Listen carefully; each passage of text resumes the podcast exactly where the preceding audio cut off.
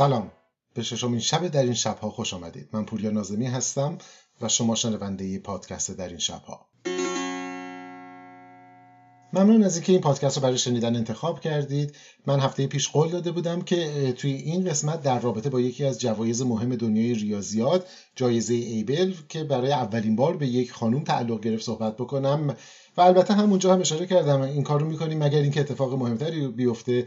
حداقل دو اتفاق مهم رو شاهدش بودیم در هفتههایی که گذشت و برای همین اجازه بدید که اون داستان رو یک بار دیگه به تاخیر بندازیم و امروز راجع به دو موضوع و دو خبری که این روزها به شدت راجع به صحبت میشه. یکی در دنیای علم و دیگری در دنیای رسانه. در مورد این دو موضوع صحبت کنیم با ما همراه باشید ضمن اینکه ممنونم از همه شما که لطف می‌کنید و این پادکست رو می‌کنید. از کمک سرویس های مختلف می‌تونید این پادکست رو از طریق Spotify Google Podcast iTunes Anchor و هر جای دیگه ای که عموما می‌تونید پادکستاتون رو بگیرید دانلود کنید گوش بدید از طریق سرویس دهنده ها همینطور می‌تونید که فایل مستقیم mp3 اون رو از طریق کانال تلگرام من به نشانی پینازمی در تلگرام دانلود بکنید و البته برای اینکه لیست کامل محل هایی که می‌تونید پادکست رو بشنوید و همینطور اطلاعات جنبی که هر شماره همراه با پادکست منتشر میشه فهرستی از مطالب خوندنی مرتبط و امثال اون به وبسایت پادکست به نشانی podcast.purianazemi.com برید و در اونجا در واقع فهرست کامل اطلاعات رو پیدا بکنید. در طریق توییتر من در نشانی در واقع هندلر شخصی خودم پینازمی می‌تونید منو دنبال بکنید. در اینستاگرام هم صفحه پادکست آیتی نایتس وجود داره. اگر دوست داشتین دنبال کنین. ممنون میشم اگر که هر سوال نظر یا پیشنهادی دارید از طریق وبسایت پادکست اون رو در میون بگذارید. و همینطور بسیار ممنون میشم اگر لطف کنید و از شنیدن پادکست لذت بردید. اون رو به دیگران توصیه کنید. فایلش رو در اختیارشون بذارید و اگر یک از یکی از سرویس های اصلی هم استفاده می‌کنید ممنون میشم که اونجا یا مشترک بشید یا نظر و کامنتی رو بگذارید. ممنون و بیایید که شب داستان شب ششم رو آغاز کنیم.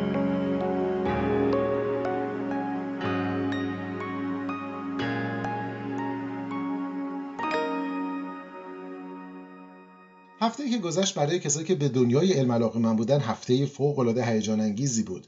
یک تصویر یک تصویر شگفتانگیز از دنیای عجیب از جایی که قاعدتا بنا به تعریف ما نباید بتونیم ببینیمش باعث شدش که تمام سرخط رسانه های بزرگ دنیا چه رسانه های علمی چه رسانه های جریان اصلی در واقع به اون اختصاص پیدا کنه. برای نخستین بار گروهی از دانشمندان چیزی حدود بیش از 250 دانشمند که در چندین کشور بیش از ده مؤسسه پژوهشی همکاری می‌کردن موفق شدن طی یک پروژه که بیش از دو سال به طول انجامید نخستین تصویر مستقیم از یک سیاهچاله رو منتشر بکنن. سیاهچاله ای که در مرکز کهکشان M87 وجود قرار داره قرار گرفته در یه فاصله حدود بیش از 55 میلیون سال نوری از ما و برای این در نامش در تاریخ ثبت میشه به عنوان نخستین جرم حاوی یک سیاهچاله که ما تونستیم که ازش عکس بگیریم. به عبارتی نخستین ثبت تصویر یک سیاهچاله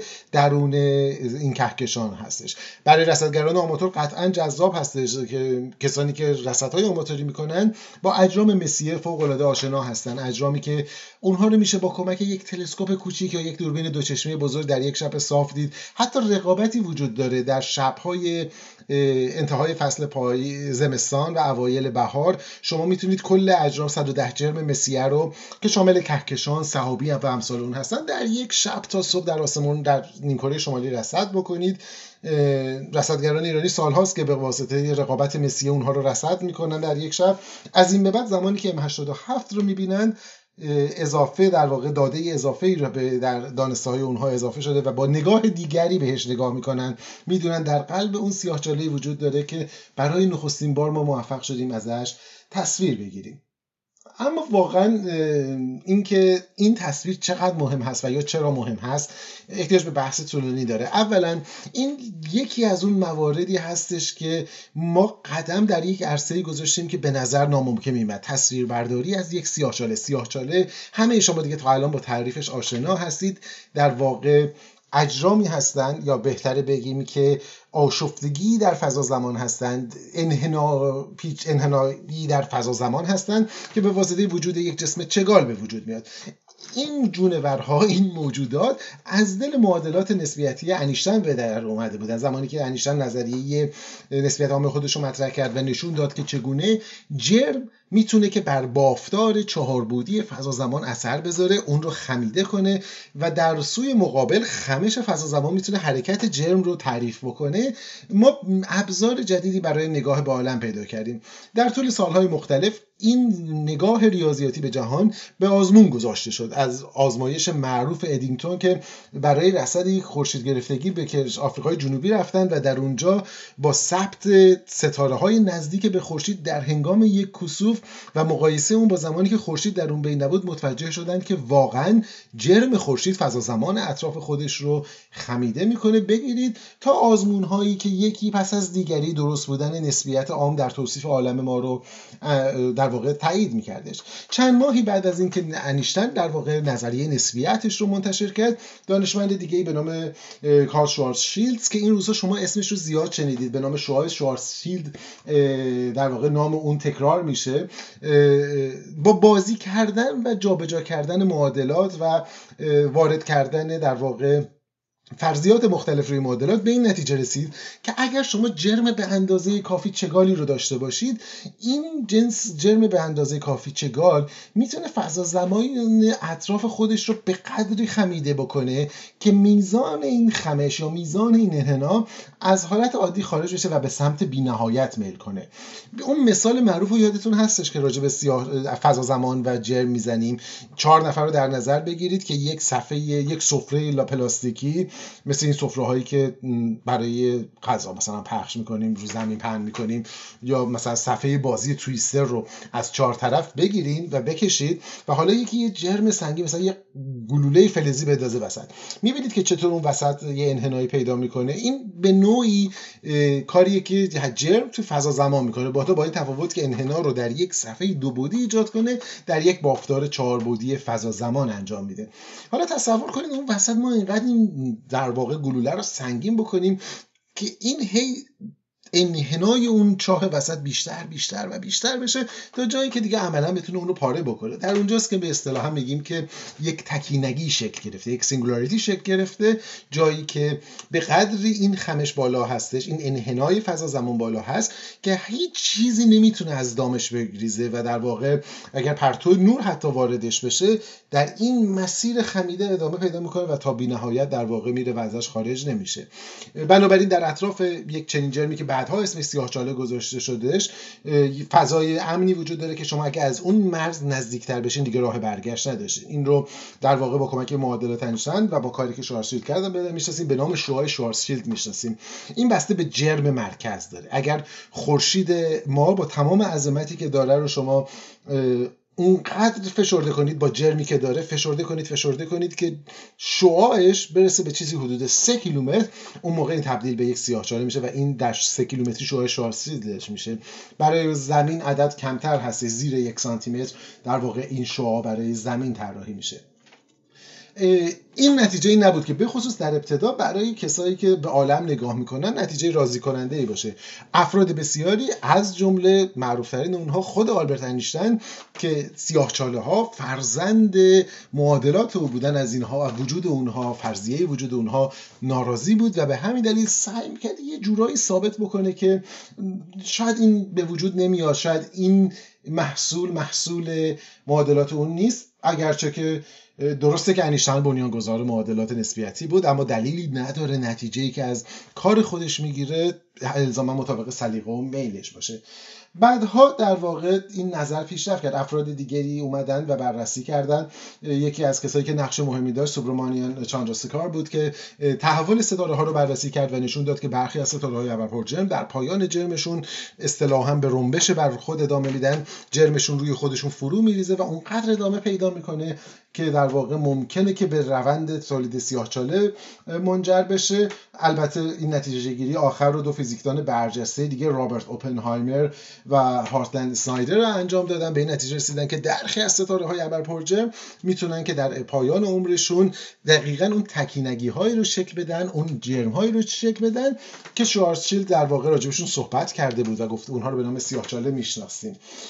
در دهه های حدود 60 و 70 ایده بیشتر شد ایده در واقع سیاهچاله ها مدل های بیشتری در واقع وجود اونها رو ساپورت کرد حمایت کرد و از اون مهمتر این که به این نتیجه رسیدیم که الزامی نداره که اینها تنها حاصل یک فروریزش و مرگ یک ستاره باشن. به عبارتی ما می‌تونیم به دنبال سیاه چاله هایی بگردیم که منشه ستاره ای ندارن. سیاه چاله های ابر پرجرمی که در مرکز کهکشان لونه کردن مثل مرکز کهکشان راه شیری مثل همین در واقع ابر سیاه چاله که در M87 اون رو رصد کردیم. مطالعات بعدی حدود سال 1975 اگر اشتباه نکنم 1974 اینطورا بود که با کمک یک رصد رادیویی ما تونستیم یک منبع رادیویی قوی رو در قلب کهکشان راه شیری ببینیم. کسایی که با آسمان شب علاقه مندن این نقطه رو به خوبی می‌شناسن شما شبهای تابستون اگر در واقع یک فضای تاریک پیدا کردید رو به جنوب بیستید رو به افق جنوب بخش پررنگی از نوار راه کهکشان رو می‌بینید. در واقع اون یکی از بازوهای راه کهکشان هستش. در بخش پرنور شما شاهد حضور دو تا صورت فلکی معروف هستید. اقرب و قوس. اقرب ظاهر خیلی مشخصی داره با اون دم خمیدش قوس رو می‌تونید شبیه یک قوری تصور کنید. طبق یکی از داستانهای فولکلور داستانهای عامه. مثل میمونه که قوری در واقع آب جوشی رو داره رو دم این اقرب میریزه و از اونجا بخاری بلند میشه. جای نزدیک دهانه این قوری این مرکز نقطه در واقع منبع رادیویی راه شیری قرار داره به نام ساگیتاریوس ای استار می‌شناسیم و این اون جاییه که ابر سیاهچاله ابر پرجرم راه شیری در اون جای گرفته. تمام کهکشان ما به دور این ابر سیاهچاله در حال گرده هست. این بار اگه تو آسمون شب در واقع دیدینش با دقت بیشتری نگاه کنید. اونجا پناهگاه هیولای نامرئی راه شیری ما هستش. بدین ترتیب حالا ما حداقل از روی کاغذ و با کمک معادلات ریاضی می‌دونستیم که سیاهچاله ها ممکنه سیاهچاله های کم جرمی باشن سیاهچاله های ستاره ای سیاهچاله های ابر پر جرم باشن حتی صحبت از سیاهچاله های سرگردانی هست که ممکنه که در آسمان رها باشن.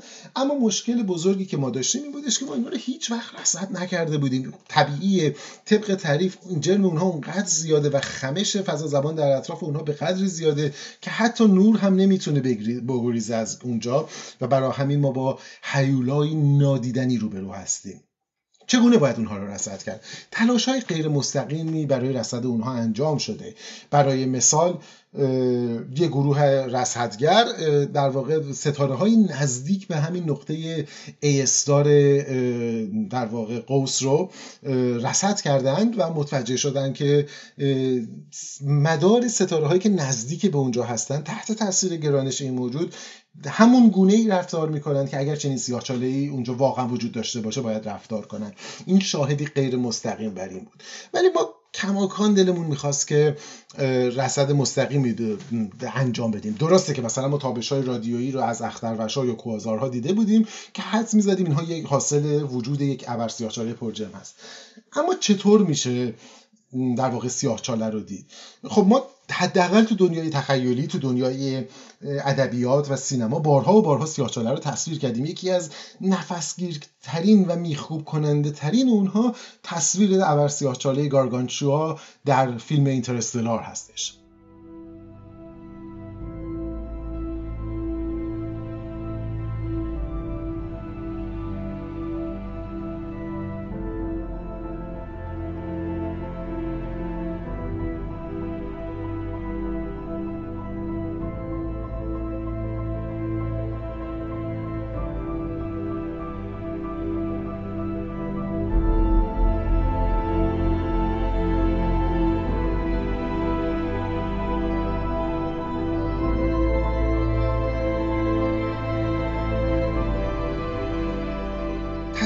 در اون فیلم دیدیم تصویری بود که بر مبنای محاسبات دقیق معادلات سیاهچاله که توسط کیپ تورن کیهانشناس برجسته ای که برنده جایزه نوبل شد به خاطر در واقع پیش بینی و مدل سازی امواج گرانشی انجام شده بود. در کتاب زمینه در واقع علمی فیلم Interstellar به نام میان ستاره ای به روایت علم که به فارسی به این نام ترجمه شده یا Science of Interstellar کیپ تورن توضیح میده که چطور در واقع مرحله به مرحله این سیاهچاله رو بازسازی کرده و چطور چنین سیاهچاله‌ای با چنان ویژگی هایی می‌تونه در عالم واقع وجود داشته باشه و معادلات چگونه به اون نتیجه می‌رسن؟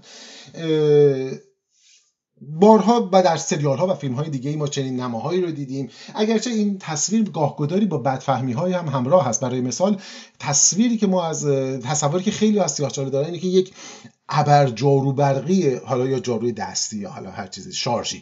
جاروی عظیمیه که هر چیزی دور و هست رو یه دفعه هورت می‌کشه. مثلا اگر ما در مرکز منظومه شمسیمون به خورشید رو ورداریم یه سیاهچاله بذاریم انگار که یه جارو گذاشتیم شبیه کارتونای پلنگ صورتی شروع کنه هورت کشیدن تمام سیارات و سیارک ها و تمام چیزهایی که دور و هست. این گونه نیست واقعا. چیزی که در واقع دیکته می‌کنه یا تحویل می‌کنه گرانش و حرکت اجرام رو جرم هست. و وقتی که شما سیاهچاله ببخشید ستاره مثل خورشید رو وردارید سیاهچاله هم جرم اون بذارید هیچ تغییری در حرکت اجرام منظومه شمسی رخ نمیده.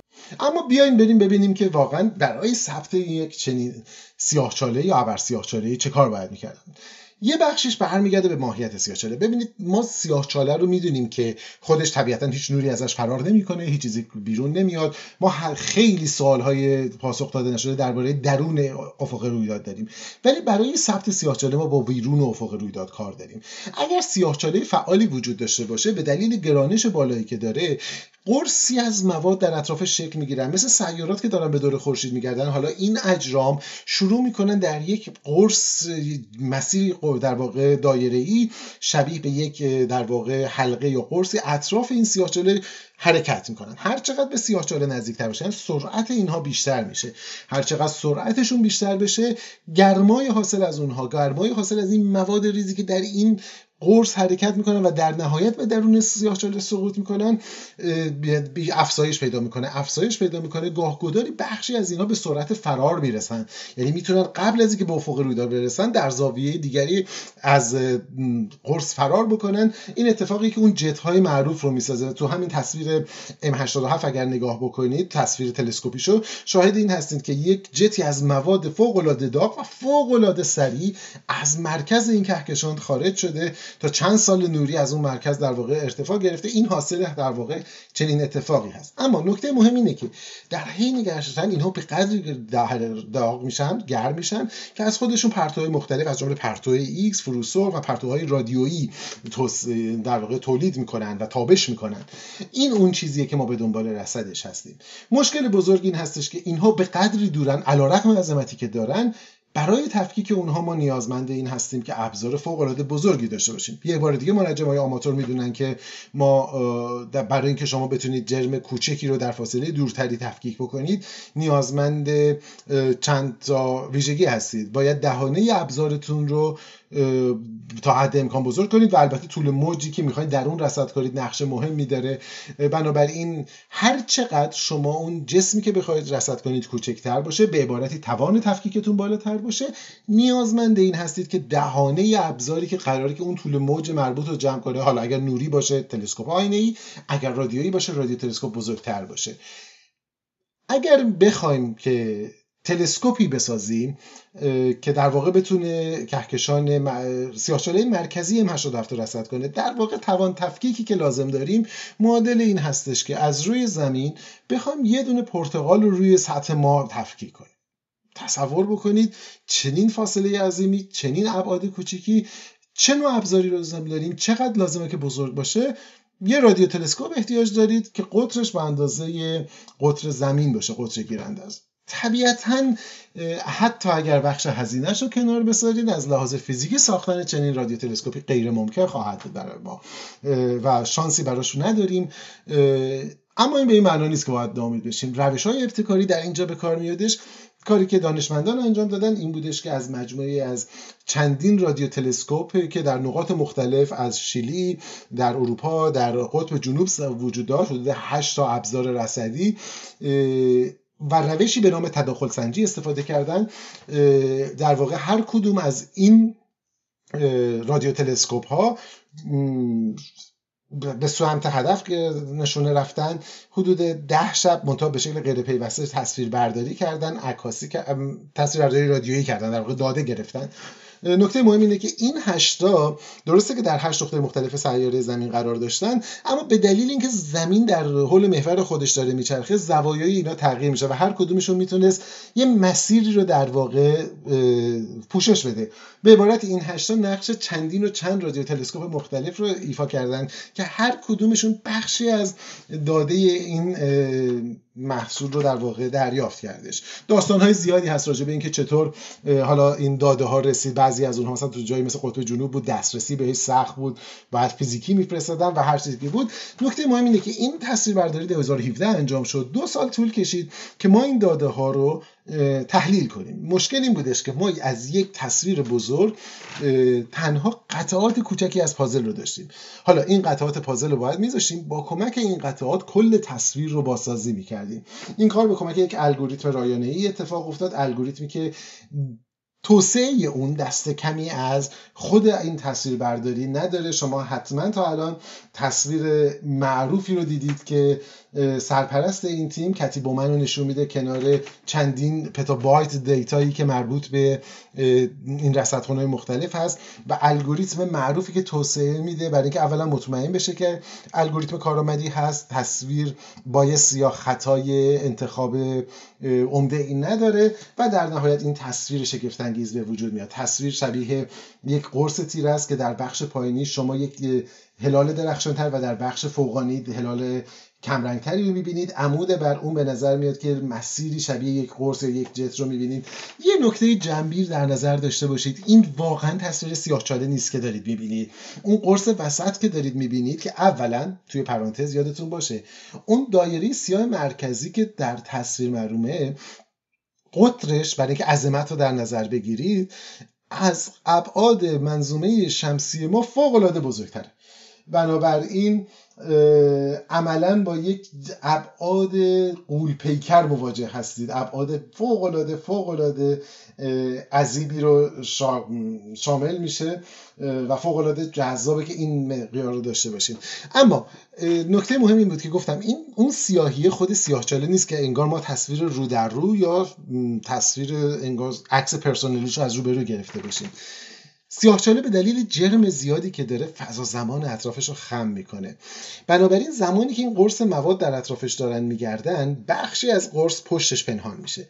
در شرایط عادی ما این بخش رو نمی‌بینیم. باید یه بخشی در واقع یک مثل یک خط نورانی در مقابل سیاهچاله رو ببینیم که اون بخشی از قرص هست که رو به ماست. اما چون سیاهچاله فضا زمان رو خم کرده نوری که از پشت قرص در واقع داره میاد و به طور عادی ما نمی‌دونیم در این خمش فضا زمان برمیگرده قوس می‌کنه میاد جلو و ما اون رو در به شکل یک کمان فوقانی می‌بینیم. بنابراین شاید بشه گفت که این تصویر تصویر شبه یک سیاه چاله هستش هر چقدر نزدیکتر بشید به افق رویداد میزان انحنای نورها بیشتر میشه تا جایی که در اون افق رویداد دیگه تیره میشه دیگه ما اون رو نمی‌تونیم ببینیم.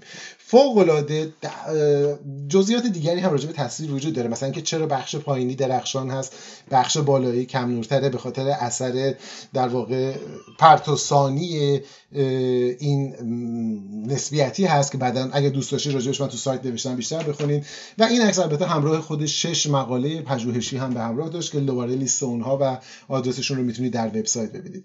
نکته فوق العاده مهمی هستش که ما به کمک این تصویر حالا اولا داده مستقیمی داریم از وجود یک سیاهچاله شک و شبهه ها در مورد ماهیت سیاهچاله کمتر شده. دوم روشی رو داریم که حالا با افزودن رادیو تلسکوپ های بیشتر و کسی چه می‌دونه؟ اگر یه زمانی در سوی تاریک ماه ما رادیو تلسکوپ بزرگی بسازیم با افزودن اون می‌تونیم تصاویر دقیق تر و ریزتری رو از این اجسام پیدا بکنیم و در نهایت اینکه سوالهای بسیاری رو در رابطه با این موجود می‌تونیم پاسخ بدیم. از جمله آنچه که درون افق رویداد اون به وجود میادش. نکته مهم دیگه همکاری های بین المللی هست که برای تهیه این عکس انجام شده برای گرفتن این عکس جمع کثیری از دانشمندان از سراسر جهان با هم همکاری کردن. یک بار دیگه نشون میده که علم به معنای امروزیش کار علمی به معنای امروزیش بر مبنای کار مستقل نیست. چیزی به معنای استقلال علمی داشتن شوخیه. شما نمی‌تونید با مستقل همه کار رو خودتون انجام بدید. باید بر مبنای مشارکت پیش برید. و البته جای خالی دانشمندان یا سازمان های پژوهشی ایرانی مستقر در ایران در این چنین طرحهایی یک بار دیگه به چشم می‌خوره. ما یک بار در چند سال اخیر سابقه همکاری و مشارکتی داشتیم در سرد و هنوز خیراتش رو داریم می‌بینیم. متاسفانه به دلایل مختلف یکیش این که شاید اصلا درک اهمیت این رو نداریم. ما حضور کمی در چنین پروژه های بین المللی داریم که می‌تونه دستاورد بزرگی داشته باشه. امیدوار باشیم که روزی این اتفاق حل بشه. یک بار دیگه به این عکس نگاه کنید به ابعادش نگاه کنید به عظمتش نگاه کنید. روزهایی مثل روزی که چنین عکسی رو گرفتیم روزهای تاریخی برای ماست روزهایی که ما از دقدقه های روزانه خودمون اندکی جدا میشیم کمی دورتر رو می‌بینیم.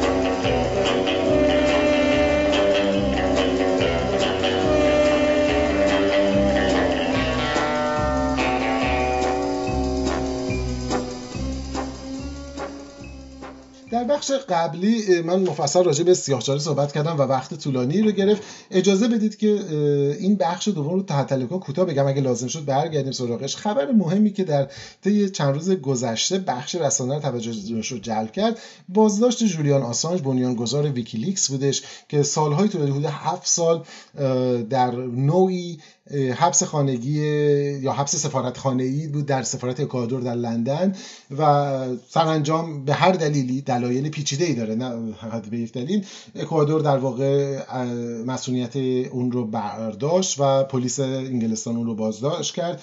نگرانی بزرگی که وجود داره استرداد او به ایالات متحده است جایی که ممکنه به خاطر خیانت و جاسوسی در واقع محاکمه بشه. بحث فوقلاده رو داستان آسانج به همراه میاره. آسانج چه دوست داشته باشیم چه دوست نداشته باشیم توی پرانتز واقعا شخصیت آسان شخصیتیه که سخت کلیتش رو دوست داشته باشین. اما تغییری که آسانج و ویکیلیکس توی دنیای رسانه و ارتباطات بین چیزی نیست که بشه این کارش کرد البته این رو هم در نظر داشته باشیم که ما وقتی داریم از آسانج صحبت می‌کنیم غیر از اینکه داریم از یکی از سرویداد بزرگ افشاگری تاریخ حداقل تو تاریخ معاصر بعد از قضایای در واقع اسناد پنتاگون و بعد از آسانج و بعد از اون اسنودون در واقع داریم. از این سه تا اتفاق حرف می‌زنیم. آسانج غیر از اون بستری برای چنین کاری رو مطرح کرد. و در این حال در نظر داشته باشید که آسانج شخصیت ها و چهره های متفاوتی داره. ما یه آسانج ابتدایی داریم که در واقع به افشاگری علیه حکومت ها می‌پردازه. بستری رو پدید میاره اون تصویر معروف و هنوز تکون دهنده هلیکوپتر حمله هلیکوپتر آپاچی به خبرنگارای در واقع اگه اشتباه نکنم فرانسه پرس بودش که باعث یک موجی از واکنش بین المللی شد. و البته انتشار اولیه خیلی از اونها از طریق انتشار روزنامه‌ای مثل گاردین و بقیه همراه بود. موج دوم که با dump کردن یا در واقع ریختن اطلاعات بدون هر گونه سانسوری روی فضای ویکیلیکس اتفاق افتاد. موج بعدی که با افشای اسناد یا cable وزارت خارجه آمریکا مطرح کرد و بعد نقشی که در واقع تغییر نقش پیدا می‌کنه به نظر می‌رسه به سمت activist شدن به نفع یک جناح میره. افشای قطره چکانی ایمیل های درون حزب دموکرات و هیلاری کلینتون که در نهایت نقش مهمی بازی کرد در سلب اعتماد عمومی از او.